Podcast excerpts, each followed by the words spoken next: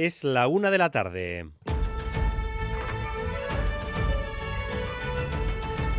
Crónica de Euskadi con Dani Álvarez. Arratsaldeón, la crisis de los pellets en Galicia empieza a ser un tira y afloja entre la Xunta, que dice tranquilidad, no pasa nada, y la gente, que se está lanzando a las playas a limpiar sin demasiadas nociones de cómo hacerlo, porque, lógicamente, está muy preocupada. Que non temos ni medios, ni sabemos cal é a maneira, o que non podemos ir ali é 20, 30 personas, 40, para recoller 10 bolas e cos pés enterrar 40. Xavier Madariaga está en la zona donde más pellets se han recogido hasta ahora. Y como hace 20 años, en la Costa da Morte, deciden autoorganizarse ante la falta de liderazgo. Xavier, arratsaldeón. Sí, arratsaldeón, sí, así es, porque la Xunta, de la Xunta solo han recibido una circular enviada el jueves pasado a los ayuntamientos diciéndoles que recojan los plásticos y que serán indemnizados. Así es que se organizan vía redes, cofradías, asociaciones y todo sin los utensilios necesarios y sin saber muy bien si lo están haciendo correctamente, porque al llevarse el reguero de plásticos pueden llevarse también algas y conchas, alimento muy necesario para muchas de las especies en la zona. Al Partido Popular el tema le puede atragantar la campaña electoral, que pensaba que iba a ser casi un paseo. Feijóo ha llamado tóxico al gobierno de Pedro Sánchez y este responde que es inconcebible que la Xunta esté rechazando ayuda. De momento parece ser que los análisis a los que se ha sometido pues dicen que no son tóxicas. Lo que sí es tóxico, un gobierno que parece ser tiene información desde el 20 de diciembre y no se pone en contacto con la Xunta hasta el 3 de enero. Que es llamativo que le parezca que estar disponibles a ayudar pueda ser considerado como un acto de campaña. A diferencia de lo que ocurre en Galicia, Asturias sí ha elevado al 2 el nivel de alerta y Euskadi también se prepara porque el plástico va a llegar aquí, Ainhoa Iglesia. Va a llegar, no parece que vaya a ser esta semana, según la monitorización constante que ha encargado el Gobierno vasco, pero llegará. Por eso el Gobierno ha activado el Plan Especial de Emergencias en fase de alerta, es decir, estar preparados para cuando esas microesferas lleguen a nuestra costa, tener preparados los recursos y las actuaciones que pasarían por intentar actuar en alta mar para que no lleguen a los arenales. Ahí se ha pedido colaboración, por ejemplo, a las cofradías de Arrantzales. Una vez toquen costa, se intensificaría la limpieza de las playas. La consejera de Salud, Gotzone Sagardui, arremete contra la ministra por imponer a los gobiernos autonómicos la mascarilla obligatoria. Una medida que en estos momentos, desde el punto de vista asistencial, no tendría eficacia en la prevención. Y no es la única a la que este acto de centralización le sienta mal. Tampoco agrada al gobierno socialista de Navarra. No hay ninguna razón de peso y que tengamos que doblegar el criterio del resto de las comunidades autónomas, la verdad es que yo no lo veo lógico.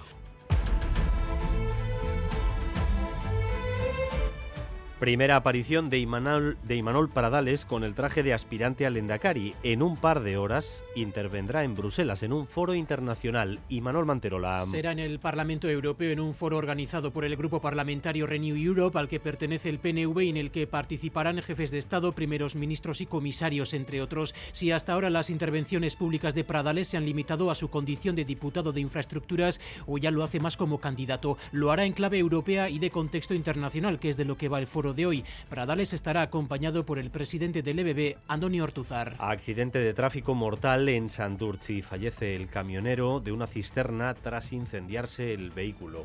Unidad móvil de Radio Euskadi, Eder Menchaca.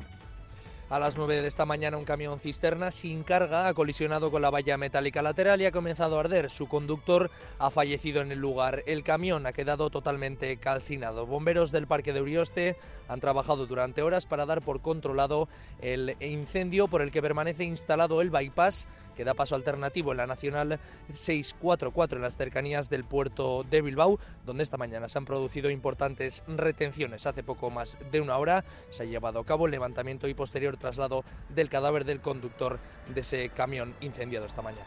En Francia ya se conoce el nombre del nuevo primer ministro tras la destitución de Élisabeth Borne por parte de Macron.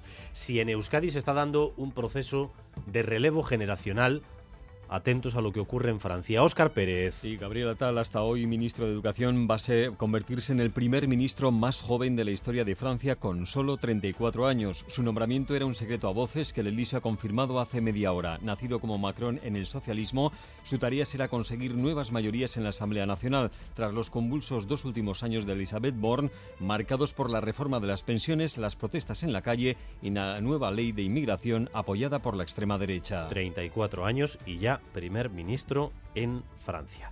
Frío invernal en nuestro país y en gran parte de Europa estos días, aunque las previsiones apuntan a que no tendremos nevadas generalizadas esta semana en cotas bajas. Mayal en Galparsoro. La situación se ha ido descafeinando, nos ha dicho José Antonio Aranda, responsable de Euskalmet. La nieve llegará mañana sobre todo a la Llanada y Rioja Alavesa, pero poco más. La cota de nieve quedará en el resto por encima de los 800 metros. El aviso amarillo se mantiene también para el jueves, donde puede nevar a 400 metros, aunque habrá muy poca precipitación, según nos dice Aranda. Al final parece que no será para tanto. Una situación que hace unos días veíamos con cierta preocupación, porque eran unas lluvias, unas nevadas bastante generalizadas y en cota bajísima, se ha ido descafeinando poco a poco y al final va a quedar pues en una situación de, bueno, pues de un aviso amarillo con unas pocas precipitaciones en forma de nieve. Y vamos también con lo más destacado del deporte, con César Pérez Gazola. Arrantzaldeon, César. Arrantzaldeon, Dani. Osasuna está de viaje ahora mismo hacia Arabia para jugar ya este jueves, pasado mañana, la semifinal de la Supercopa contra el Barça, sin Chimi Ávila lesionado, pero con Unai García y también con Mojica como principales novedades en una lista de 24 futbolistas. Y hoy estamos pendientes también del baloncesto, de la Liga, otra semana doble con partidos europeos para Baskonia. Los asistarras se juegan en la pista del Mónaco esta tarde desde las 7. Y en pelota, las Winter Series desde esta punta, victoria anoche de Aritz Erkiaga y de Joni Barrucea ante la Ducha y Gorka en 3 sets. Los ganadores se meten en semis como primeros de grupo. Gracias un día más por elegir Radio Euskadi y Radio Vitoria para informarse. Raúl González y José Ignacio Revuelta se encargan de la dirección técnica, María Cereceda de la coordinación. Crónica de Euskadi con Dani Álvarez. La 1:07 p.m. Hace poco más de 20 años, cuando el petrolero Prestige se partió en dos y se hundió frente a las costas de Galicia, se inició una marea negra que dio lugar a una respuesta que ustedes seguro que recuerdan perfectamente. Aquella que se simbolizaba en una bandera de Galicia manchada de negro con el lema «Nunca máis». Nunca máis a dos cosas, a las mareas negras frente a las costas gallegas que habían sufrido ya 7 en apenas 30 años y nunca máis también a la incompetencia y a la falta de medios, porque en las primeras semanas de la crisis fue la propia gente la que tuvo que autoorganizarse para limpiar las playas y los recodos de la costa gallega, especialmente dentro de las rías. Aquella imagen se está repitiendo, o al menos regresa a la memoria estos días al ver la crisis de los pellets, porque la Xunta de Galicia sigue restando importancia a lo que ocurre cuando estos microplásticos están llegando constantemente a buena parte de la costa. Nuestro enviado especial Xavier Madariaga está en una de las zonas a las que primero llegaron los sacos y después esos microplásticos y ha comprobado hace apenas unos minutos en una reunión en la cofradía cómo la gente de la zona se empieza a autoorganizar, aunque no sabe muy bien cómo hacerlo. Xavier Madariaga, adelante. Sí, Arratsaldeon. Ahora mismo estamos en una de las playas más afectadas, esta de Muros, área mayor, reserva natural, que a simple vista y pese al sirimiri, hoy sigue pareciendo un paraíso, pero no hay más que ir justo donde muere la ola para darse cuenta del reguero de plásticos que hay a lo largo de toda la playa. Son como pequeños granitos de arena, de arroz, perdón, que justo donde muere la ola forman un largo reguero. A esta hora, lo decíais, a reunión a puerta cerrada en la Cofradía de Pescadores de Muros. Reunión entre la empresa de limpieza que envía el seguro del buque responsable del vertido y también pescadores, mariscadoras y más personas dispuestas a ponerse manos a la obra, a limpiar las playas de plásticos. Sobre todo, denuncian el desconocimiento que hay. Nós temos medios, temos voluntad e temos mans para limpiar, pero se chegamos ali e non temos medios, nin sabemos como facelo, non, a verdade é que vimos un pouco aquí para ver o que nos di a empresa, se non sei o alguén para dirigirnos un pouco. Ella es la presidenta de las mariscadoras de Muros, pero es que los equipos de limpieza oficiales de los municipios tampoco se sienten bien dotados para hacer frente a esta marea de plástico. Los medios en este caso no son suficientes. Porque es demasiada cantidad, no sabemos no hay un protocolo para la retirada establecido, no sabemos si lo estamos haciendo bien, si lo estamos haciendo mal o regular, estamos haciendo todo lo posible. Han tenido que cambiar su forma de trabajar. En invierno rara vez se pasaban por las playas y, sin embargo, estos días no dejan de pasarse por los arenales. Esa zona la conocen bien muchos de nuestros oyentes. Es una zona muy turística que además tiene en la gastronomía del mar, proveniente del mar, una de sus grandes riquezas. Así que tú, en las horas que llevas allí, Xavier, ya has palpado claramente preocupación entre los sectores que se pueden ver afectados. Sí, hay muchísima preocupación. Aquí el mar es la forma de vida de muchas familias. Hemos visitado una pescadería, pescateras limpiando pescado, las hemos visto. Todavía, nos dicen, no encuentran a los clientes preocupados y tampoco encuentran rastro del plástico en los peces. Esto puede afectar mucho al pescado.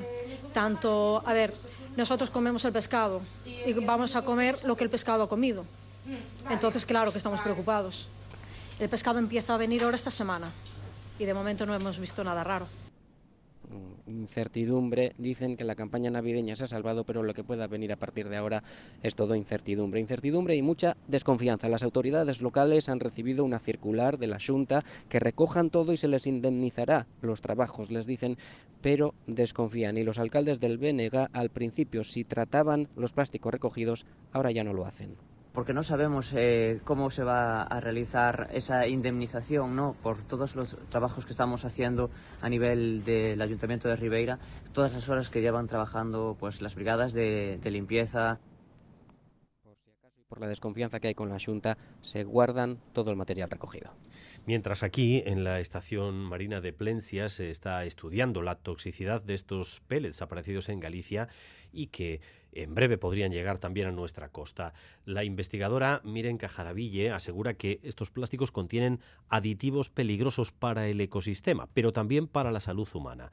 Y añade que son como esponjas que absorben otros contaminantes del mar. Por tanto, advierte de que podrían introducirse, como escuchábamos ahora mismo, en la cadena alimentaria a través del consumo de pescado. A través de la ingestión o del consumo de pescado, de marisco y de otros alimentos, pero también a través del agua, del aire, de la inhalación. Digamos que estamos expuestos de manera continua a estos plásticos.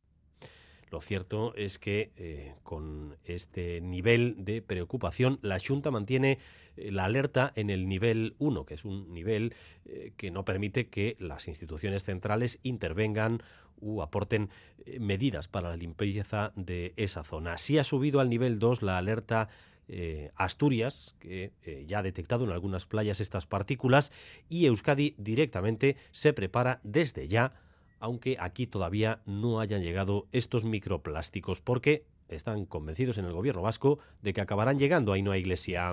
Sí, hoy se ha activado en fase de alerta, a modo preventivo, el llamado Itsasertza, que es el Plan Especial de Emergencias de Euskadi ante la contaminación marina. Por ahora se trata de organizar los medios y recursos para cuando sea necesario movilizarlos, y es que esas bolitas de plástico van a llegar, eso es una realidad, aunque según las simulaciones encargadas a ASTI, que tienen en cuenta viento y corrientes, por ahora parece que no llegarán esta semana, aunque esa simulación se actualiza cada día. Asegura la consejera Arantza Tapia que lo primordial es actuar en alta mar, evitar que lleguen a las playas.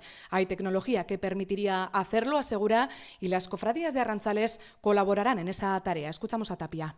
La experiencia que tuvimos en la crisis del Prestige con el trabajo realizado por nuestros arrantzales pues nos lleva a también contactar con ellos y, primero, informarnos si es posible recoger un plástico que es tan volátil, que tiene tan poca densidad y que es de tan pequeña dimensión. Disponen de las herramientas necesarias para poder recoger esos plásticos en el mar. Aunque será inevitable que algunas de esas microesferas lleguen a los arenales, las diputaciones de Vizcaya y de Guipúzcoa tendrán que actuar entonces. Pero no es suficiente. Probablemente una cantidad de ese plástico, de ese pellet de plástico, llegará a nuestras playas, y con las diputaciones forales, ellas también han puesto en marcha todas las medidas necesarias para hacer con los medios habituales la limpieza de playas, más activar toda la red de voluntarios.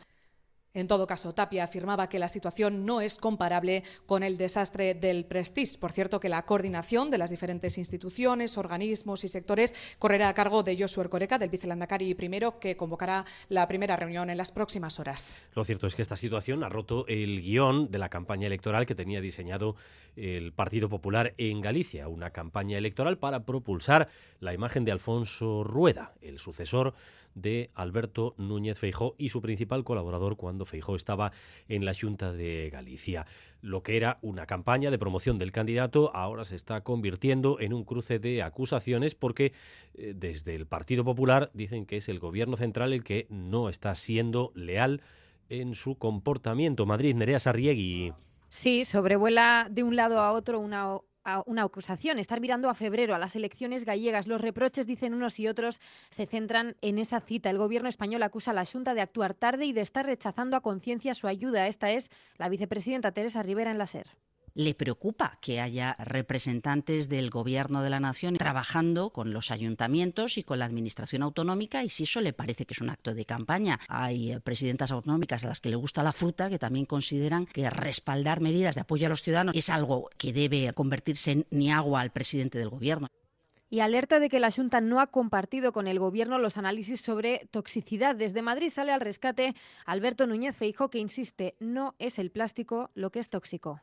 Lo que sí es tóxico es la utilización política, responsabilizar a la Xunta, que es el que padece este vertido en las Cortes portuguesas, por parte de un gobierno que parece ser tiene información desde el 20 de diciembre y no se pone en contacto con la Xunta hasta el 3 de enero.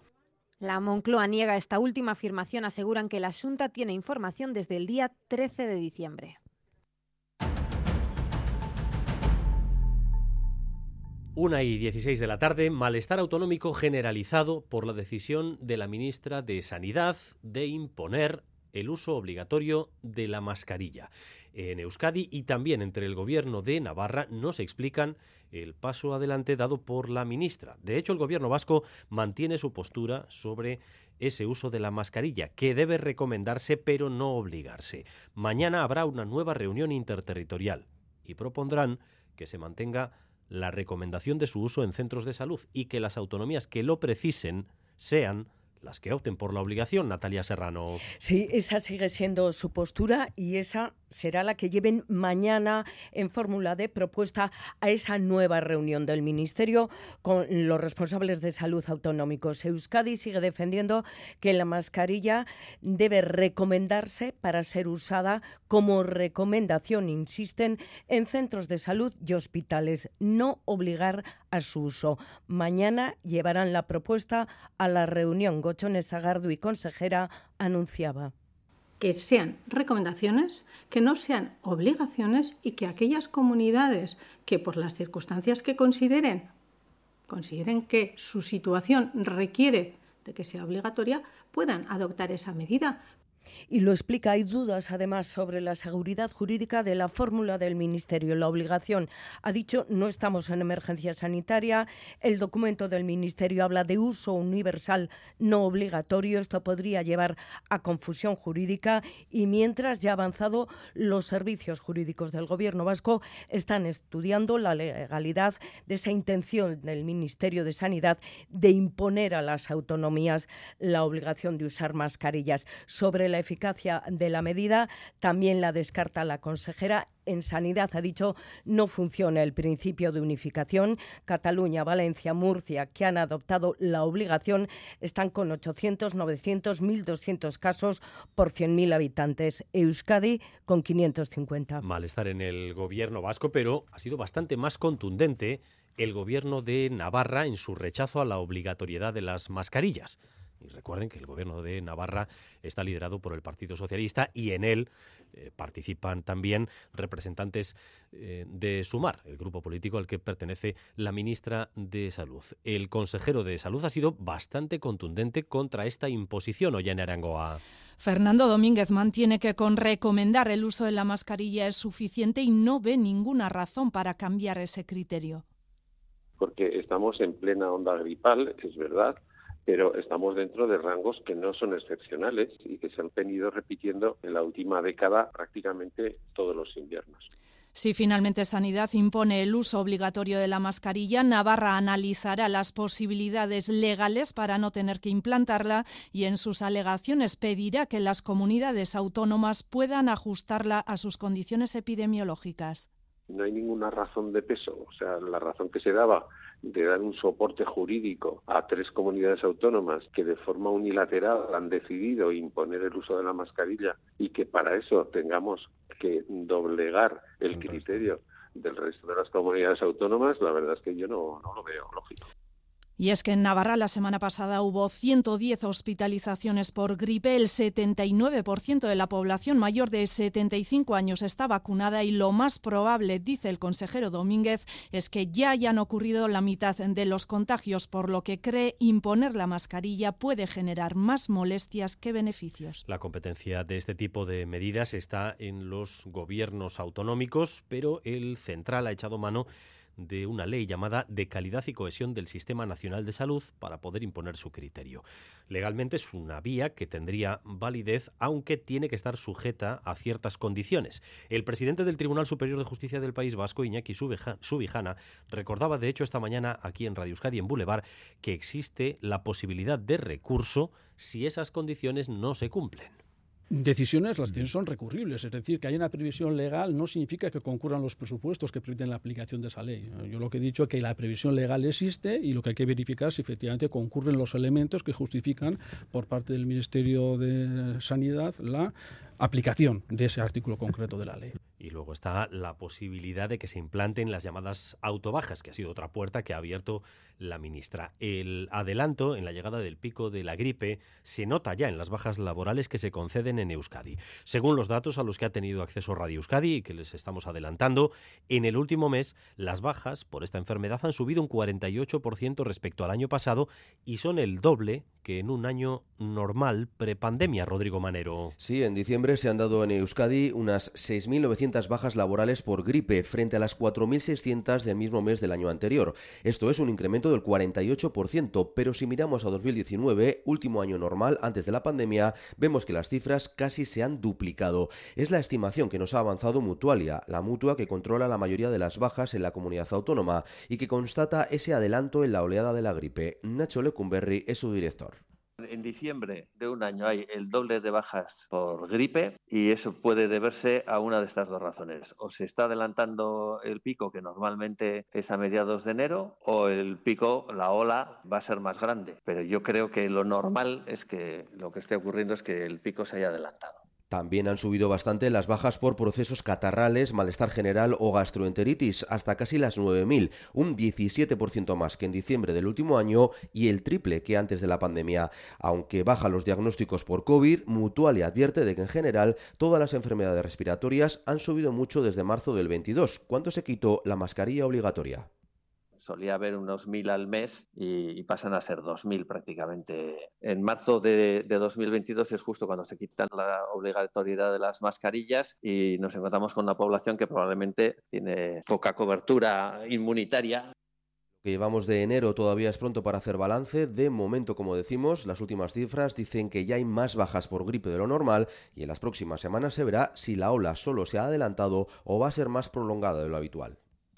Crónica de Euskadi, con Dani Álvarez. 1:23 p.m, imagen destacada en la crónica política hoy en Bruselas. Aunque todavía no ha sido proclamado oficialmente como candidato a Lehendakari por parte del Partido Nacionalista Vasco, Imanol Pradales está ya en la recta final de ese proceso y es el único candidato que promueven las bases. Así que se puede interpretar su aparición hoy en Bruselas como la primera como candidato al Lehendakari. Va a participar en un foro internacional. Imanol Manterola. Ha pasado mes y medio desde que el EBB propuso a Imanol Pradales como candidato, aspirante a candidato. En todo este tiempo Pradales ha seguido centrado en su papel de diputado de infraestructuras. Sus intervenciones públicas se han limitado a ello hasta hoy porque su participación en este foro responde más a su condición de candidato, aunque lo hará como exige el contexto en clave europea. Hablamos del Global Europe Forum, un evento organizado por el Grupo Parlamentario Europeo Renew Europe, del que forma parte el PNV. En el hemiciclo del Parlamento se darán cita varios jefes de Estado, primeros ministros, comisarios y eurodiputados. Hablarán sobre la estrategia que debe seguir Europa en un contexto internacional de varias crisis simultáneas. Pradales tendrá, como decimos, una intervención en ese foro que arrancará esta tarde. Estará acompañado por una delegación de su partido encabezada por el presidente del EBB, Andoni Ortuzar. Recordemos que Imanol Pradales será nombrado oficialmente candidato del PNV a Lehendakari el próximo día 27 en una asamblea nacional que aprobará definitivamente las listas que presentarán a las elecciones autonómicas. Una nueva sentencia vuelve a echar por tierra la exigencia del euskera para optar a un empleo público. En este caso ha sido el juzgado de lo contencioso administrativo número 3 de San Sebastián. Ha anulado el requisito de un B2 de euskara para 2 puestos de policía municipal en la capital guipuzcoana. El magistrado alega que con esa exigencia se discrimina a los ciudadanos que quieren acceder a un empleo público y no conocen el idioma anegoñí. Se trata de una más, pero no por ello la valoración de las instituciones ha sido diferente. El alcalde de Donostia, Eneko Goia, ha calificado esta sentencia de muy negativa para la normalización del uso del euskera. Y la valoración es muy negativa. Un ataque de la línea de flotación del proceso de normalización del euskera. Yo creo que los derechos lingüísticos de nuestros ciudadanos a la hora de prestar de servicios deben estar garantizados y con esta sentencia no lo están. El portavoz del Gobierno vasco, Bingen Zupiría, comparte la valoración y que el consistorio pueda recurrir la sentencia. Una sentencia que de alguna manera cuestiona esa capacidad del Ayuntamiento de San Sebastián para establecer los requisitos lingüísticos que sus empleados deben tener. En Radio Euskadi, el presidente de la Audiencia Provincial de Guipúzcoa, Iñaki Subijana, discrepa de los discursos políticos en este sentido. Trasladan la imagen de que los jueces y tribunales en Euskadi no están aplicando la normativa vigente en materia de normalización del uso del euskera, ¿no? Y eso no es así. En 2023, 7 decisiones judiciales tumbaron procesos públicos de empleo que exigían el nivel de euskera y anularon varios artículos de la Ley de Instituciones Locales. En la localidad de La Rioja Alavesa, La Bastida, Euskal Herria Bildu promueve una moción de censura para sacar al PP de la alcaldía.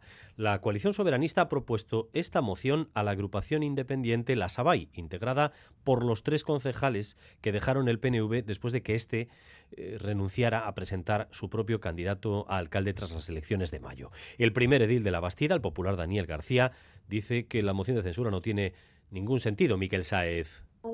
Que la dirección que ha adoptado el PP con sus pactos con la ultraderecha de Vox ha incrementado la necesidad de cambio en La Bastida, un cambio que según ellos responde a la voluntad mayoritaria del pueblo para desterrar este tipo de políticas. Leire Garballo, concejala de EH Bildu en La Bastida.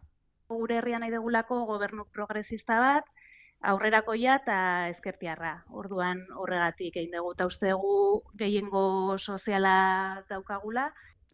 Por ello, la coalición soberanista ha propuesto al grupo independiente de La Sabai promover una moción de censura que desaloje al PP de la alcaldía de esta localidad de Rioja Alavesa.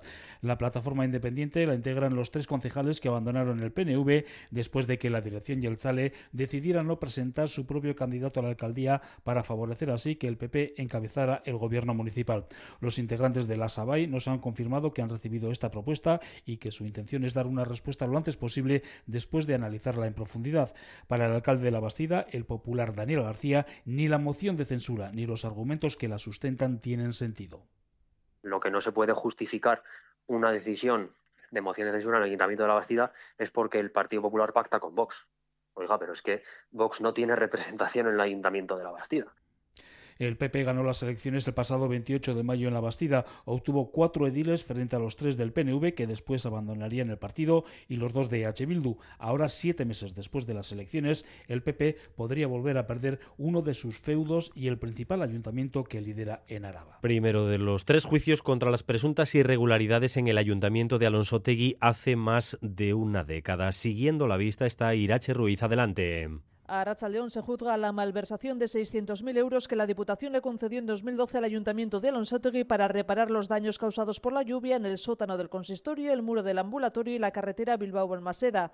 Obras que nunca se realizaron, según la Fiscalía, que da por probado que el dinero se destinó a pagar una deuda del Ayuntamiento con una constructora. El entonces alcalde Erezuma, del PNV, falleció y ahora se enfrentan a penas de cárcel de 6 años 2 responsables de Alonsotegi Eraikiz, un arquitecto y una asesora municipal.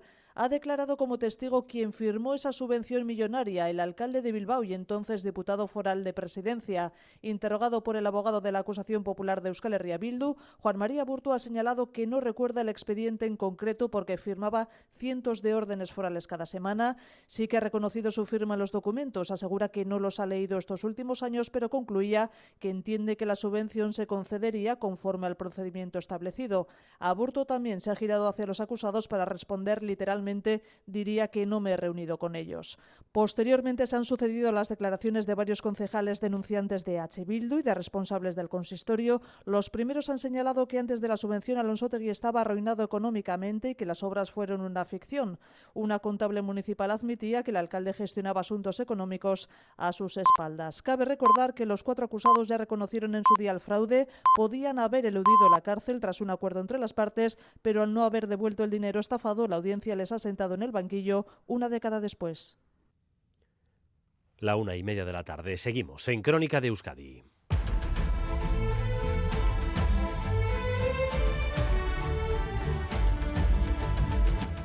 Continuamos con más información y más noticias para ustedes, ahora con la actualización del tráfico. Atención en Santurtzi, porque la grúa acaba de llegar al lugar donde esta mañana un camión cisterna se ha incendiado. Recuerden que a causa de ese accidente el conductor del camión ha fallecido y el tráfico se ha redirigido a través de un bypass. Precaución, por lo tanto, si circulan por esa zona, porque la grúa está trabajando en la N644 en Santurtzi, en la bajada hacia el puerto de Bilbao. Además, en Gasteiz se ha dado un suceso en una obra. 8 trabajadores han resultado intoxicados por monóxido de carbono esta mañana en un sótano en la calle Dato. El origen del monóxido de carbono ha sido el generador eléctrico que se estaba utilizando en la obra de la antigua sede de Hacienda, en Vitoria. El fuerte olor a gas ha provocado también que el edificio anexo haya sido desalojado. 2 de los 8 trabajadores han tenido que ser trasladados al hospital. Y vamos también con la previsión del tiempo de cara a las próximas horas. Euskalmet, Arratsaldeón. Kaixo, Arratsaldeón. Hoy lo más destacable es el frío, ya que en aquellas zonas donde predomina la nubosidad de tipo bajo apenas se moverá el termómetro, y en los sitios donde luce el sol el ambiente también va a ser de frío. Y mañana miércoles el ambiente va a ser invernal, sobre todo en el interior, y es que a lo largo de la mañana nos va a alcanzar un frente que dejará precipitaciones, chubascos.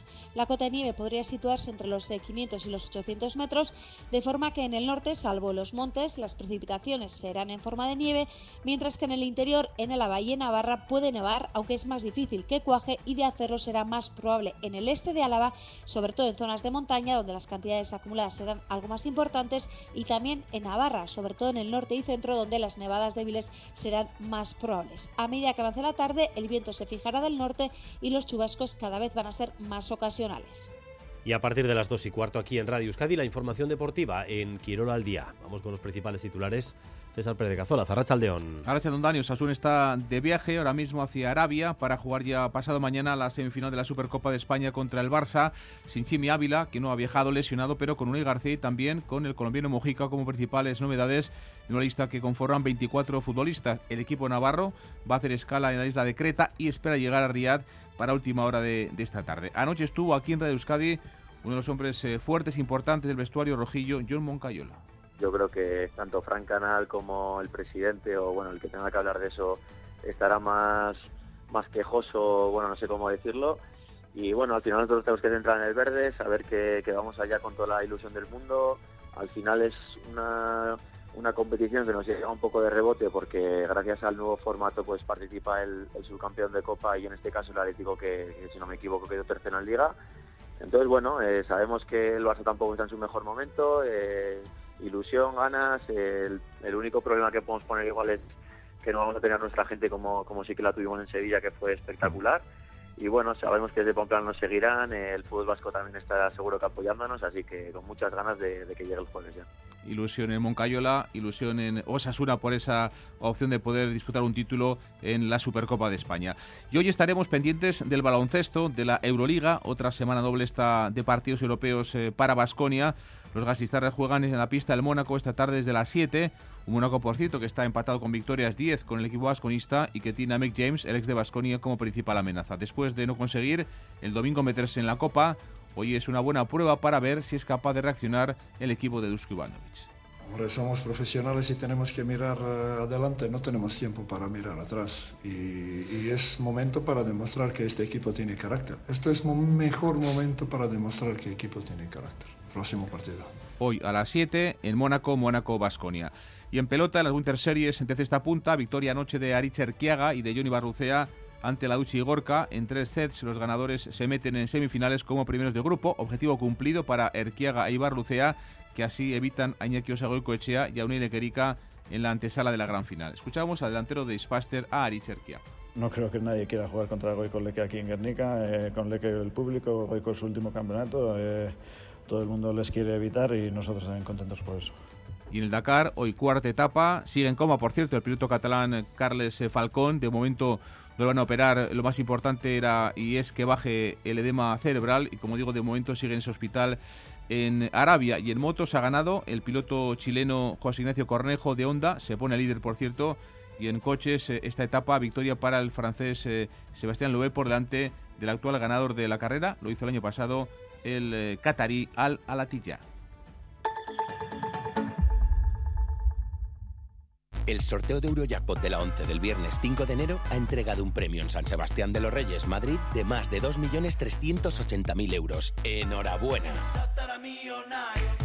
Y este martes, por solo 2 euros, bote de 120 millones. Tú puedes ser el siguiente. Cómpralo ya, que son 120 millones. Eurojackpot de la 11. Millonario por los siglos de los siglos. A todos los que jugáis a la 11, bien jugado. Juega responsablemente y solo si eres mayor de edad.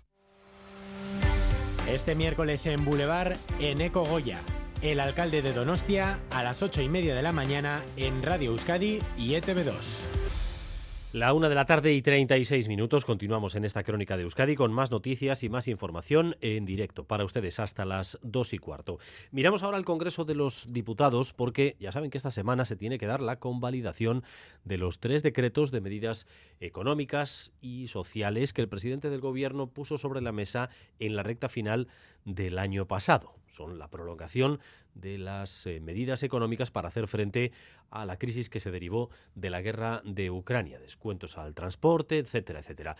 No contábamos con que las dificultades del Gobierno en minoría y en situación parlamentaria precaria iban a empezar tan pronto. Es más, después de la investidura se estaba hablando ya de aprobar los presupuestos. Pues bien, a estas horas esos decretos siguen sin tener garantizada su aprobación, Nerea.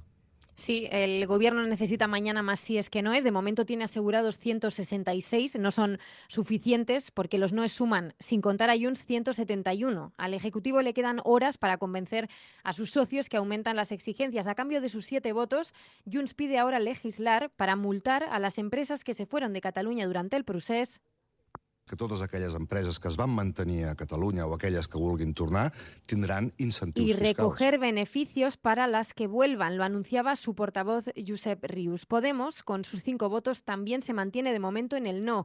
Y a pesar del choque constante en público, en las últimas horas el PSOE se ha puesto en contacto con el PP, pero aquí no hay opción para el acuerdo. Ni voy a ser el salvavidas de un presidente intervenido, ni aceptaré que se exija el apoyo a base de insultos. Pues responde a Feijóo, aunque dirigiéndose a todos, Pachi López. El que vota en contra de estos decretos vota en contra de la subida de las pensiones. Punto.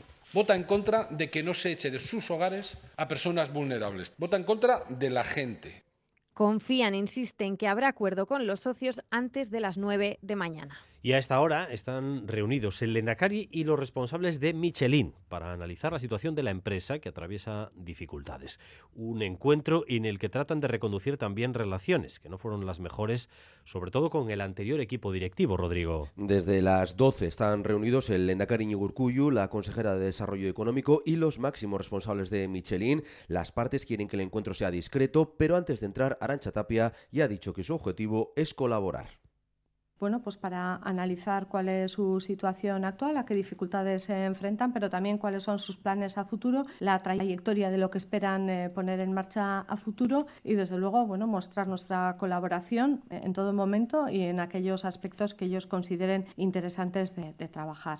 Michelin anunció en noviembre que paralizaba inversiones y un ajuste de casi 200 empleados en Vitoria y en Lasarte. La consejera acusó al anterior equipo directivo de no entender el país en el que está y de falta de comunicación. Ahora tratan de reconducir la relación con esta nueva dirección que se enfrenta a un nuevo problema, la falta de caucho que viene por el canal de Suez y que le va a obligar a parar la producción varios días este mes. En el mercado laboral, una persona mayor de 50 años que se queda sin trabajo suele tener serias dificultades para entrar de nuevo en la rueda del empleo.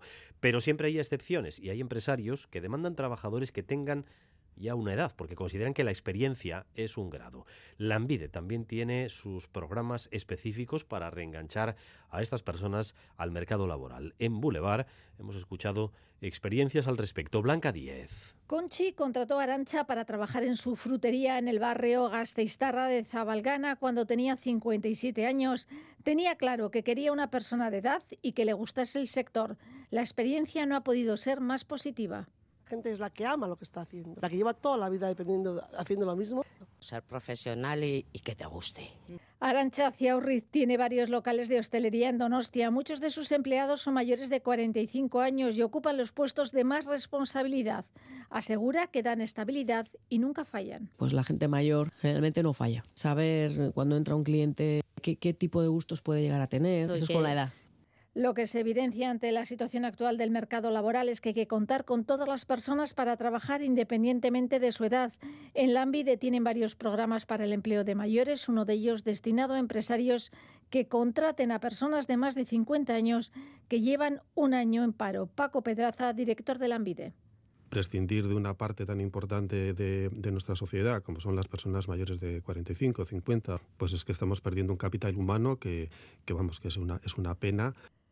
Tienen como meta conseguir con este programa al menos 200 empleos, pero les gustaría que fuesen todavía más. Y también en Crónica Laboral hay que hablar de la educación concertada, porque sindicatos y patronales de la concertada de Iniciativa Social, Kristau Eskola y AIC, se reunirán mañana para tratar de acercar posturas en la negociación del convenio. Retoman así las negociaciones. La de mañana será la primera reunión tras la semana de huelga que ya llevaron a cabo en el mes de diciembre. Los sindicatos ELA, Steilas, Comisiones, LAB y UGT habían anunciado 10 días más de paros entre enero y febrero si las empresas no presentaban mejoras en sus condiciones laborales. Son las patronales las que han convocado este encuentro en el Consejo de Relaciones Laborales. No se conoce la propuesta, pero los sindicatos acudirán a la reunión. Habla José Antonio González de Comisiones Obreras.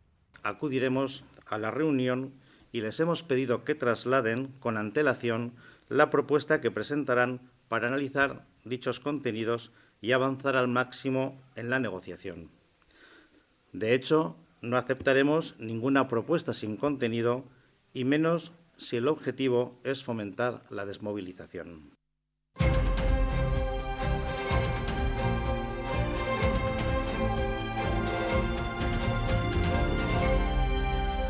Una de la tarde y 42 minutos. En Francia, el Elíseo ha confirmado hace una hora que el que hasta hoy era ministro de Educación, Gabriel Attal, será el nuevo primer ministro del gobierno francés.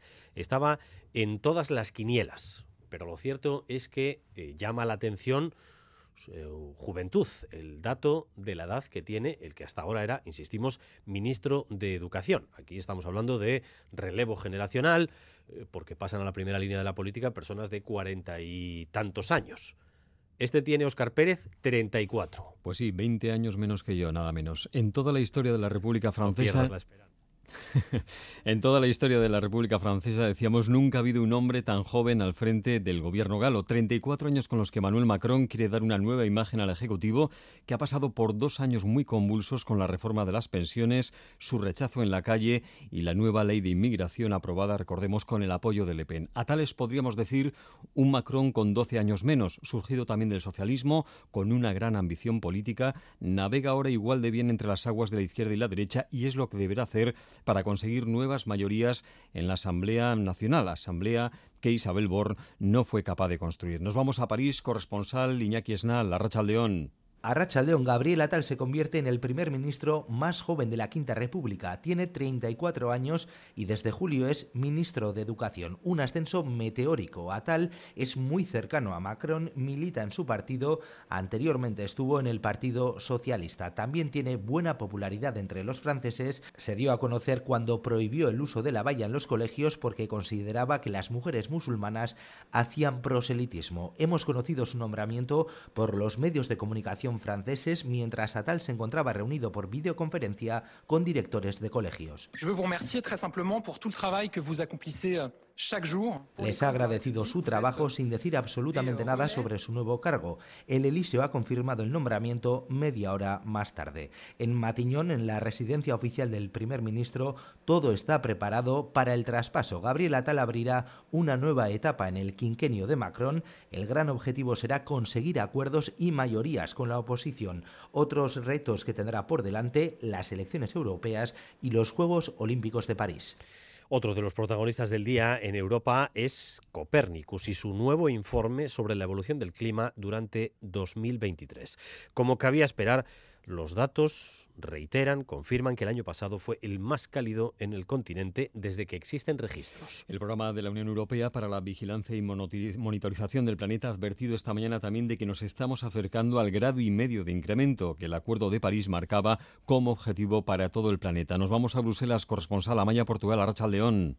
Arratsaldeón, casi 15 grados de temperatura global en el 2023, pulverizando así el récord vigente desde el 2016 y a punto de cruzar ese umbral que, según el Acuerdo de París, no se debía cruzar, y es que Copérnicus calcula que ya este mes o en febrero la media de todo un año sobrepasará en 1,5 grados la temperatura de la era preindustrial. Hablamos de medias, pero en realidad ya el año pasado casi la mitad de los días fueron 1,5 grados más calurosos que sus correspondientes hace 150 años. Absolutamente todos los días lo fueron al menos 1 grado más, y 2 del mes de noviembre hasta sobrepasaron los 2 grados. Lo dice el director de Copérnicus, Carlo Buontempo. Desde que el ser humano está en el planeta, nunca ha tenido que vivir, construir o adecuarse a temperaturas tan altas. There were simply no cities, no books, agriculture or domesticated animals on this planet. Las consecuencias de todo esto son infinitas, empezando por los polos. En la Antártida, el año pasado, la capa de hielo fue la más pequeña jamás registrada en 8 de los 12 meses. Y qué decir de las catástrofes no tan naturales. Las emisiones de carbono provocadas por los incendios el año pasado fueron un 30% mayores que en el 2022. En Gaza, un día más, Israel ha seguido bombardeando con fuerza el centro y el sur de la franja, pese a la llegada esta pasada noche a Tel Aviv del secretario de Estado estadounidense. El gobierno local asegura que en las últimas 24 horas han muerto otros 126 civiles palestinos, Óscar. Sí, desde el 7 de octubre han fallecido ya 23.200 habitantes de Gaza. El ejército israelí no pisa el freno, pese a la llegada, como decías, esta misma noche a Tel Aviv de Anthony Blinken. Sus peticiones de que Israel tenga cuidado con los civiles parecen que de momento no tienen efecto. A Netanyahu le va a pedir contención también en su respuesta a Hezbolá, pero en las últimas horas el ejército israelí ha matado, de hecho, a otros 3 mandos de la organización. Corresponsal Mikel Ayestarán, Arratsaldeón. Arratsaldeón. La guerra en Gaza se extiende a la frontera libanesa, donde menos de 24 horas después de asesinar a un alto comandante de Hezbolá, Israel ha vuelto a matar a 3 milicianos del grupo chií. Los israelíes han atacado el coche en el que viajaban estos 3 hombres en una zona cercana a la frontera. El grupo libanés ha lanzado una primera respuesta y un dron ha impactado en la base del Comando Norte del Ejército, en Safed. Es el punto más lejano atacado por la milicia desde el comienzo de la guerra, y toda una demostración de lo que puede hacer Hezbolá. Israel y Hezbolá juegan con fuego, con ataques y respuestas diarias. El más mínimo error de cálculo puede provocar una guerra a gran escala. Este es el temor de Estados Unidos y por eso Anthony Blinken se encuentra en Tel Aviv. El secretario de Estado estadounidense trata de lograr una desescalada en el frente norte para poder centrarse así en la entrada de más ayuda a la franja de Gaza. Los israelíes exigen que Hezbolá se retire de la frontera para que los civiles puedan volver a las localidades que tuvieron que evacuar por falta de seguridad. Hezbolá dice que hasta que no cesen los ataques sobre Gaza, ellos seguirán combatiendo cada día. Y vamos a cerrar este bloque internacional en Corea del Sur, porque su Parlamento ha tomado hoy una curiosa decisión, Óscar. Ha prohibido la comercialización de carne de perro para consumo humano. Pues sí, hace décadas los surcoreanos comían de forma habitual carne de perro y de hecho hay una industria bastante importante allí dedicada a ello, pero esa costumbre ha ido perdiendo adeptos en los últimos años y ahora mismo es prácticamente algo residual. Solo las generaciones de más edad mantienen ese consumo de carne de perro. Los defensores de los derechos de los animales llevaban años reclamando su prohibición y hoy el Parlamento lo ha aprobado con 208 votos a favor y 2 abstenciones. Corresponsal en Asia, Olatz Urquía, Arratsaldeón. Kaixo, sí, la ley aprobada hoy entrará en vigor dentro de 3 años. A partir del 2027 castigarán con multas de hasta 20.000 euros y penas de cárcel de hasta 2 años la producción, distribución y consumo de carne de perro. Según los datos del gobierno, en Corea del Sur hay todavía más de 1.000 criaderos destinados al consumo humano de perro y esta carne se ofrece en más de 1.600 restaurantes. De todas formas, cada vez hay más surcoreanos que tienen en casa perros como mascotas y eso ha traído un gran cambio de mentalidad. Según las encuestas, la mayoría ya dicen no haber probado este tipo de carne nunca y estar contentos con la nueva ley. Los que no están tan contentos están en el sector, pero el gobierno les ha prometido subvenciones para que puedan hacer bien la transición.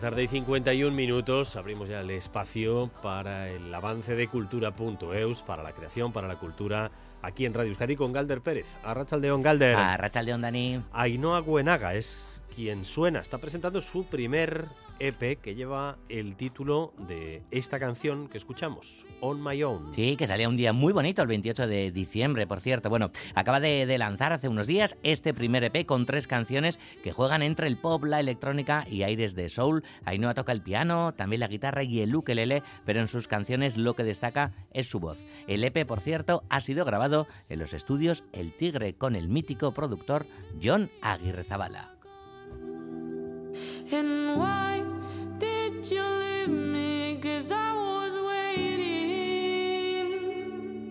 and now I am alone, on my own, and now I am alone, on my own. Por cierto, la película de hoy en la noche de va de música también, se titula Que suene la música. Que suene la música. Un grupo de mujeres que monta un coro, está muy bien, para hacer versiones en formato coro de grandes éxitos de los 80 y de los 90. Es un género, ¿eh? De los grupos y tal, no es como las pelis deportivas y tal, ¿no? La superación deportiva. La superación musical es otra, ¿no? Como el género de guerra y tal, que la noche también es como muy de pelis de guerra pues y hoy, tal. Hoy si la ves ahí vale. Terminarás cantando canciones de Cyndi Lauper y temazos. Pues claro que la veo, vale, soy muy de Cyndi Lauper además, sí, sí, sí, vale. Sí, sí. Vamos a hablar de cine, precisamente. Te traigo mucho cine, además. Porque sí, señor, en Donostia comienza hoy la tercera edición del programa Diálogos de Cineastas. Participan artistas de gran reconocimiento como Isabel Coixet, José Antonio Bayona o Isabel Erguera, entre otros. Sí, las sesiones serán a las 7 de la tarde en el Convento Santa Teresa con motivo de las obras de reforma parcial de Koldo Mitxelena Kulturgunea. El programa está dirigido a estudiantes y gentes aficionadas al cine y se va a prolongar a lo largo de varios meses. Y los primeros en abrirlo hoy serán los miembros del colectivo Negu, presentando su película Negu Hurbilak, que está triunfando ya por donde pasa y que se estrenará en los cines en febrero. Mikel Ibarguren explica que desde la inocencia quieren ofrecer otra mirada para la manera de hacer cine. En las otras entrevistas y en los otros diálogos sí que habrá como grandes directores y que sí que hablarán de la experiencia de rodar. Nosotros lo que podemos aportar es desde una inocencia, desde lo humano, ¿no? De cómo ha llegado un grupo muy joven, un pueblo perdido de Malerreca, que es Zubieta, hablar de las derrotas que ha supuesto el camino y la inocencia que nos ha llevado a sacar una peli, porque a priori era imposible con lo que disponíamos a hacer una peli, porque siempre se habla de dinero, entonces como no teníamos ni dinero, ni equipo, ni nada, queremos ofrecer, bueno, esa oportunidad a toda la gente que hoy viene a ver y a escuchar que el cine se puede hacer de otras maneras.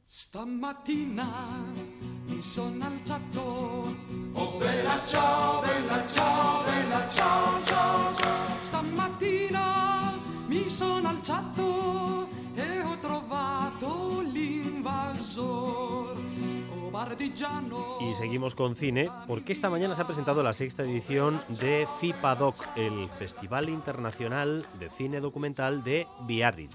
Arrancará la semana que viene con 160 documentales de 50 países. El país invitado en la sección Focus es Italia, y para la gala inaugural se va a proyectar el documental sobre esta canción activista que suena de fondo, Bella Ciao. Dos de los temas principales de FIPADOC este año serán la comunidad negra de Estados Unidos y la guerra de Irán. En el festival se van a proyectar además tres documentales vascos: Olatuak, de Itziar Lemans, Itsasoak bizitzen gaitu, de Beñat Gereka Vicuña, y The Invisible Bond, de Iker Esteibarlanda. Esta edición es la de la consagración de FIPADOC como festival de historias verdaderas, tal y como definen y tal y como explica su directora, Anne Zegrot. FIPADOC, c'est 100% d'histoire vraie, du court, du long, de la série, des films de musique, des films en animation, des films en archives, 100% d'histoire vraie. Armen hartzera deitu ninduen gazterik sorte etxaiak urrundu nintzen herrialderat itzuli zuzu begiak. Y otra de cine, porque el viernes llega a las salas de cine Bizkarsoro, la nueva película de Josu Martínez, cuyo título corresponde a un pueblo ficticio de Iparralde. Así es, Dani. Bueno, el subtítulo de la película pues deja bien claro de qué trata la misma: historia de la persecución contra el euskera y la supervivencia de los vascos. La peli cuenta la historia de este pueblo ficticio euskaldun en Iparralde entre los años 1914 y 1982, donde se suceden 5 historias reales basadas en testimonios orales y textos de escritores. A través de ellas se muestran los cambios sociales acaecidos a lo largo del siglo XX. Hay dos guerras, de ser un pueblo totalmente euskaldún a que tras varias décadas de persecución e imposición del francés, en los 80 poca gente del pueblo habla euskera. La supervivencia de la lengua, la base de esta película estrenada en Zinemaldia. Escuchamos a su director, Josu Martínez. Ez dugu irabaziko biziraupena euskaldun bezala, ez baldin badugu ere gure historia kontatzen eta esplikatzen, ni unibertsitatean irakasle naiz adibidez, gazteei euskara ez dela bakarrik gramatika bat, eta euskara dela hizkuntza bat zapaldua, eta horregatik ere merezi duela euskaldun izatea.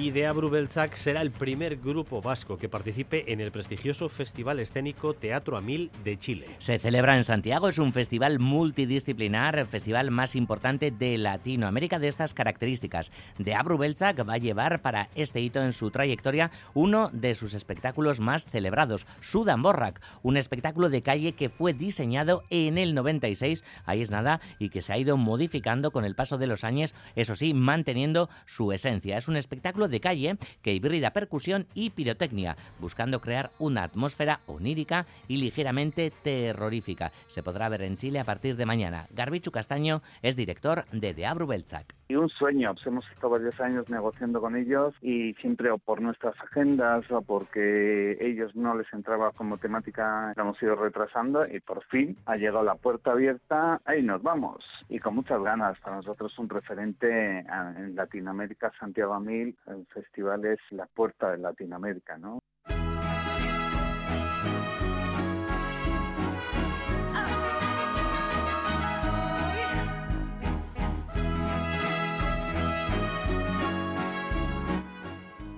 Y llegamos a las 2 con un disco que surge de la sociedad entre Amparanoia y artistas del gremio, Galder. Sí, fíjate, han tenido dos encuentros, un disco, una canción, mejor dicho, grababan una canción y después colaboraban en un concierto y mira, al final todo esto acaba en un disco que se titula Fanfarria. Esta tarde en Cultura.eus, Dani, estará Lide Hernando, la conocemos como artista musical de Lier y también su proyecto personal, Vele, pues ha presentado su primera novela, Isotsura, de la que hablaremos esta tarde y además vamos a hablar de La Seca, la nueva novela de Chani Rodríguez. No con ella, con Patricia Millán.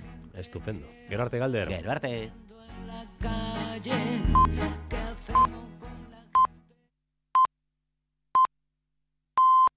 Son las 2 de la tarde.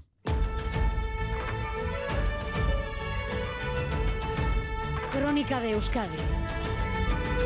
Con Dani Álvarez.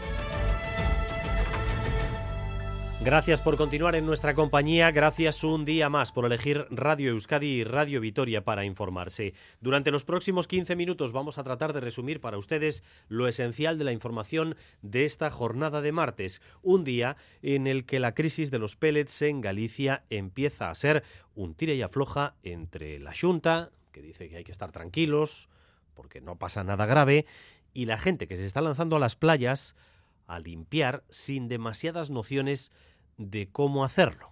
Es lógico que se dé una reacción así porque hay bastante preocupación, tal y como lleva comprobando desde primera hora de la mañana en la zona desde donde se hicieron las primeras llamadas advirtiendo a la Xunta de lo que ocurría nuestro enviado especial Xavier Madariaga. Arratsaldeon, Xavier. Sí, arratsaldeon, y en la Cofradía de Pescadores de Muros, la empresa de limpieza que ha enviado el seguro del buque responsable del vertido, junto a pescadores y mariscadoras, ya ha diseñado un plan. En una hora arrancan la limpieza de esta playa de Area Mayor en Muros en la que nos encontramos, una de las playas más dañadas, donde hasta ahora las mariscadoras no sabían ni cómo actuar para retirar el plástico. Que non temos ni medios, ni sabemos cal é a maneira, o que non podemos ir ali é 20, 30 personas, 40, para recoller 10 bolas e cos pés enterrar 40. La playa sigue pareciendo hoy un paraíso, pero no hay más que acercarse a donde muere la ola para darse cuenta del reguero de plásticos en forma de granitos de arroz que invaden el arenal. Xavier, también estás viendo entre la gente del lugar, una zona turística y que depende mucho del sector marítimo, una preocupación creciente. Hay muchísima preocupación porque el mar es aquí la forma de vida de muchas personas. En la pescadería todavía hoy no hay ni rastro del plástico en los peces que limpian, pero la preocupación es evidente. Se nota preocupación y la verdad justificado. Porque quieras que no, te están dañando todo el ecosistema, nuestras playas, que es lo mejor que tenemos, dependemos de ellas, el berberecho, todo el marisco, y se lo están cargando. Preocupación por lo que pueda venir entre la ciudadanía y desconfianza entre las autoridades locales que están dedicando muchos medios a limpiar de plásticos el litoral y todavía solo tienen una carta de la Xunta diciendo que recojan y guarden las facturas.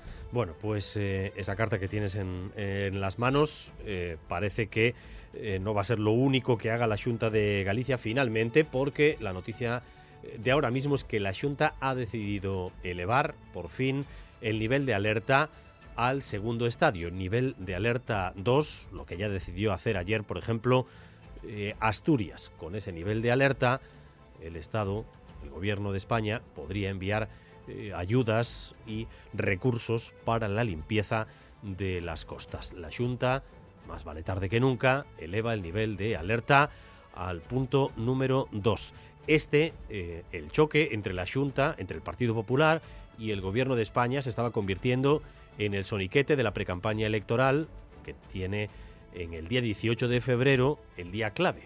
Elecciones autonómicas en Galicia. Madrid, Nerea Sarriegui. Sí, veremos qué responde el Gobierno a esa última decisión de la Xunta, pero hasta ahora sobrevuela de un lado a otro una acusación. Estar mirando a las elecciones gallegas. Los reproches, dicen unos y otros, se centran en esa cita. El Gobierno español acusa a la Xunta de actuar tarde y de estar rechazando a conciencia su ayuda. Pilar Alegría, portavoz de la Moncloa. Es lo que venimos diciendo desde el minuto uno.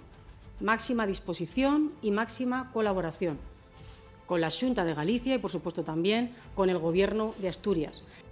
Y alertan de que la Xunta no ha compartido con el Gobierno los análisis sobre toxicidad. Alberto Núñez Feijóo defiende a los suyos, no es el plástico, dice, lo que es tóxico. Lo que sí es tóxico es la utilización política, responsabilizar a la Xunta, que es el que padece este vertido en las Cortes portuguesas, por parte de un gobierno que parece ser tiene información desde el 20 de diciembre y no se pone en contacto con la Xunta hasta el 3 de enero. Bueno, pues la Moncloa asegura que la Xunta tiene información desde el día 13 de diciembre. Denunciando su inacción, Sumar demandará a la Xunta. Bueno, pues si a la Xunta de Galicia le ha costado trabajo elevar el nivel de alerta, el Gobierno vasco se anticipa, consciente o quizás sabedor de que esos pellets llegarán tarde o temprano también a las playas vascas. Ainhoa Iglesia. Llegarán y están de hecho cada vez más cerca, porque la última hora es que ya se han localizado algunos de esos pellets en algunas playas en la zona de Santander. Lo confirmaba Juan Guillermo Blanco, consejero cántabro de Medio Ambiente. Puedo confirmar que en la playa en Prellezo, en Val de San Vicente, han aparecido, me han mandado la foto, no sé si eran 8 o 10 de estos peles. Y en Portio, en Piélagos, la inspección pesquera también ha comprobado que han aparecido unos poquitos. Los avisos que tenemos y ahora mismo se están intentando comprobar son en Sonabia, en Liendo, Canallave y Valdearenas en Piélagos y en San Vicente la Barquera, que están yendo hacia allá los técnicos. Pues ya están en la zona de Santander, nadie niega que vayan a llegar también a Euskadi, es solo cuestión de tiempo. Según las simulaciones de ASTI, no llegarían esta semana, pero la situación y esa previsión cambia cada día. El Gobierno vasco ha activado ya hoy, en fase de alerta a modo preventivo, el llamado Itsasertza, es el Plan Especial de Emergencias de Euskadi ante contaminación marina. Itsasertza depende del vicelehendakari Josu Erkoreka, que será quien coordine a todos los implicados y de hecho va a convocar a una reunión ya en las próximas horas. Ese plan especial por ahora solo trata de tener preparados los recursos y las actuaciones para cuando sean necesarias, y la consejera Arantza Tapia ha explicado que los esfuerzos se centrarán en actuar en alta mar. Eliminar el máximo de lo que pueda llegar a nuestra costa en alta mar, tal como se hizo en su momento con el Prestige y con el Chapapote, con la dificultad de que en este caso el material tiene poca densidad, flota mucho, el viento lo mueve mucho y puede llegar a ser medio o semitransparente, vamos a decir, con lo cual la dificultad de identificación también tiene su incidencia en las medidas que se pueden establecer. Los arrantzales jugarán un papel importante en esa fase, como ya hicieron en la época del Prestige, decía Tapia, aunque reconoce que algunas de esas bolitas llegarán a las propias playas y será entonces cuando las diputaciones de Vizcaya y Guipúzcoa tengan que limpiar a fondo los arenales, incluso activando redes de voluntarios. En todo caso, Tapia afirmaba que la situación y las consecuencias medioambientales no son en ningún caso comparables con el desastre del Prestige. Los microplásticos se acercan a Euskadi y ahí está la noticia de última hora que les acaba de contar Ainhoa Iglesia. Los primeros pellets avistados ya, recogidos ya en playas, por ejemplo, de Santander.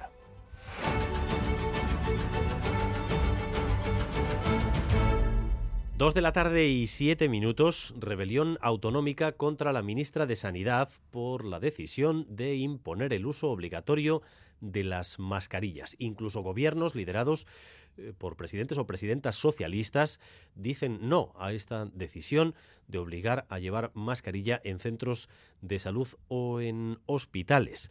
Lo cierto es que en el caso del Gobierno vasco, mañana en una nueva reunión de la Interterritorial, esto se va a cuestionar y también el Gobierno de Navarra dice que es una medida que no tiene demasiado sentido, Natalia Serrano. Ambos coinciden, los servicios jurídicos, además de ambos ejecutivos, están estudiando ya si hay base jurídica para esa imposición del Ministerio.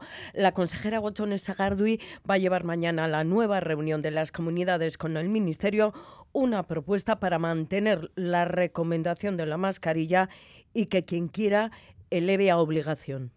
Que sean recomendaciones, que no sean obligaciones y que aquellas comunidades que por las circunstancias que consideren que su situación requiere de que sea obligatoria, puedan adoptar esa medida. Y lo explica, hay dudas sobre la seguridad jurídica de la fórmula del Ministerio. No estamos en emergencia sanitaria. El documento del Ministerio habla de uso universal no obligatorio. Esto lleva a confusión jurídica. Y sobre la eficacia de la medida, aquí dice no funciona el principio de unificación. Cataluña, Valencia, Murcia, que han adoptado la obligatoriedad, están con entre 800 y 1.200 casos por 100.000 habitantes. Euskadi con 550. También opina así el Gobierno de Navarra. Se muestra sorprendido, rechaza la decisión unilateral de Sanidad y presentará alegaciones. Fernando Domínguez, consejero. No hay ninguna razón de peso. O sea, la razón que se daba de dar un soporte jurídico a tres comunidades autónomas que de forma unilateral han decidido imponer el uso de la mascarilla y que para eso tengamos que doblegar el criterio del resto de las comunidades autónomas, la verdad es que yo no lo veo lógico. Por ello, los servicios jurídicos, decíamos, de ambos ejecutivos estudian ya si hay base.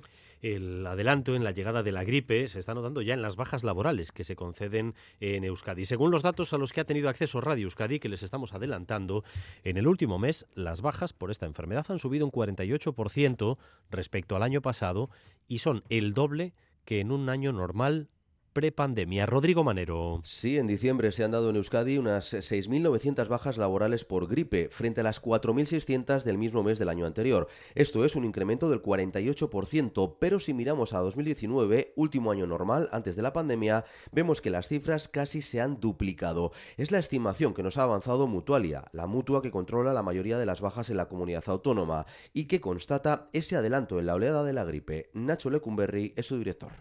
En diciembre de un año hay el doble de bajas por gripe y eso puede deberse a una de estas dos razones. O se está adelantando el pico, que normalmente es a mediados de enero, o el pico, la ola, va a ser más grande. Pero yo creo que lo normal es que lo que esté ocurriendo es que el pico se haya adelantado.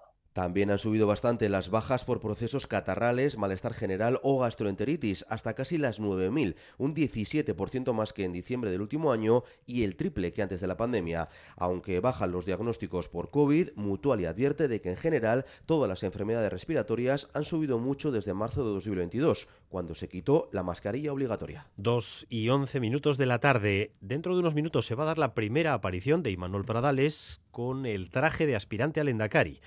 Va a intervenir en Bruselas, en un foro internacional. Imanol Manterola. Lo cierto es que desde que fuera propuesto como candidato a Lehendakari, en todo este tiempo Pradales ha seguido centrado en su papel de diputado de infraestructuras. Sus intervenciones públicas se han limitado a ello hasta hoy, porque su participación en este foro responde a su condición de candidato. Hablamos de Global Europe Forum, un evento organizado por el grupo parlamentario europeo Renew Europe, del que forma parte el PNV. En el hemiciclo del Parlamento se darán cita varios jefes de Estado, primeros ministros, comisarios y eurodiputados. Hablarán sobre la estrategia que debe seguir Europa en un contexto internacional de varias crisis simultáneas. Pradales tendrá, como decimos, una intervención en este foro en clave europea. Será esta tarde, estará acompañado de una delegación de su partido encabezada por el presidente del EBB, Andoni Ortuzar. Recordemos que Imanol Pradales será nombrado oficialmente candidato del PNV a Lehendakari el próximo día 27 en una asamblea nacional que aprobará definitivamente las listas que presentarán a las elecciones autonómicas. Una nueva sentencia echa por tierra la exigencia del euskera para optar a un empleo público. Ha sido esta vez el juzgado de lo contencioso administrativo número 3 de San Sebastián. Anula el requisito del nivel B2 de euskara para 2 puestos de policía municipal en Donostia. Una sentencia similar a otra que se había dado con anterioridad en Irún. El magistrado alega que con esta exigencia se discrimina a quienes quieren acceder a un empleo público y no conocen el idioma.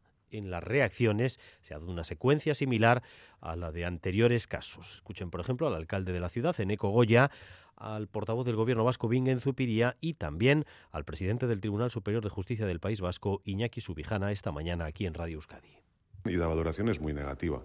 Un ataque de la línea de flotación del proceso de normalización del euskera. Yo creo que los derechos lingüísticos de nuestros ciudadanos a la hora de prestar de servicios deben estar garantizados y con esta sentencia no lo están. Que de alguna manera cuestiona esa capacidad del Ayuntamiento de San Sebastián para establecer los requisitos lingüísticos que sus empleados deben tener. Honestamente están generando un elemento de descontextualización en el sentido que trasladan la imagen de que los jueces y tribunales en Euskadi no están aplicando aplicando la normativa vigente en materia de normalización del uso del euskera, ¿no? Y eso no es así. Y movimiento político en Álava por parte de Euskal Herria Bildu propone una moción de censura en La Bastida, municipio que gobierna el PP, donde el PNV renunció a presentar lista y eso generó malestar en la Junta local. De hecho, los que se presentaban por las listas del PNV acabaron conformando una plataforma local llamada La Sabai. Ahora, estos concejales reciben la oferta de EH Bildu para desalojar al PP, Miquel Saez. Sí, EH Bildu considera que ha llegado el momento, ha llegado la hora de trasladar al ayuntamiento la voluntad mayoritaria de cambio que se vive en el pueblo. Leire Garballo, concejala de EH Bildu en La Bastida. Gure herria nahi degulako gobernu progresista bat, aurrerakoia eta ezkertiarra. Orduan horregatik egin dugu eta uste dugu gehiengo soziala daukagula. Por ello, la coalición soberanista ha propuesto al grupo independiente La Sabai promover una moción de censura que desaloje al PP de la alcaldía de La Bastida. Esta plataforma independiente la integran los tres concejales que abandonaron el PNV después de que la dirección yeltzale decidieran no presentar candidato propio a la alcaldía. Para el alcalde de La Bastida, el popular Daniel García, este movimiento político no tiene ninguna justificación. Lo que no se puede justificar una decisión de moción de censura en el Ayuntamiento de La Bastida es porque el Partido Popular pacta con Vox. Oiga, pero es que Vox no tiene representación en el Ayuntamiento de La Bastida. Ahora, 7 meses después de las elecciones, el Partido Popular podría volver a perder uno de sus feudos y el principal ayuntamiento que lidera en Araba. Recta final de edición, con frío en nuestro país, aunque las previsiones apuntan a que no tendremos nevadas generalizadas esta semana en cotas bajas, Mayalen Galparsoro. La situación se ha ido descafeinando, nos ha dicho José Antonio Aranda, responsable de Euskalmet. La nieve llegará mañana sobre toda la Llanada y Rioja Alavesa, pero poco más. La cota se quedará en el resto por encima de los 800 metros. El aviso amarillo se mantiene también para el jueves, donde puede nevar a 400 metros, aunque habrá muy poca precipitación, según nos dice Aranda. Al final parece que no será para tanto. Una situación que hace unos días veíamos con cierta preocupación porque eran unas lluvias, unas nevadas bastante generalizadas y en cota bajísima, se ha ido descafeinando poco a poco y al final va a quedar pues en una situación de, bueno, pues de un aviso amarillo con unas pocas precipitaciones en forma de nieve. Y en el tráfico continúa trabajando la grúa en la retirada del camión cisterna que se ha incendiado esta mañana en Santurtzi. Un accidente que le ha costado la vida al conductor de ese camión. El tráfico se desvía a través de un bypass. No hay problemas relevantes en esa zona, pero se recomienda precaución en N644 desde la bajada de Santurtzi hacia el puerto de Bilbao. Hasta aquí esta crónica de Euskadi, 1:15 de información en directo para ustedes con Raúl González y José Ignacio Revuelta en la dirección técnica y María Cereceda en la coordinación. Más información cada hora en punto y a partir de las 7 en Gambara con Arantza García y Miriam Duque. Y si ustedes lo desean, también nos reencontramos esta noche en ETV2 en la noche de Besteriquez, Zaindu Eskergasco. Crónica de Euskadi con Dani Álvarez.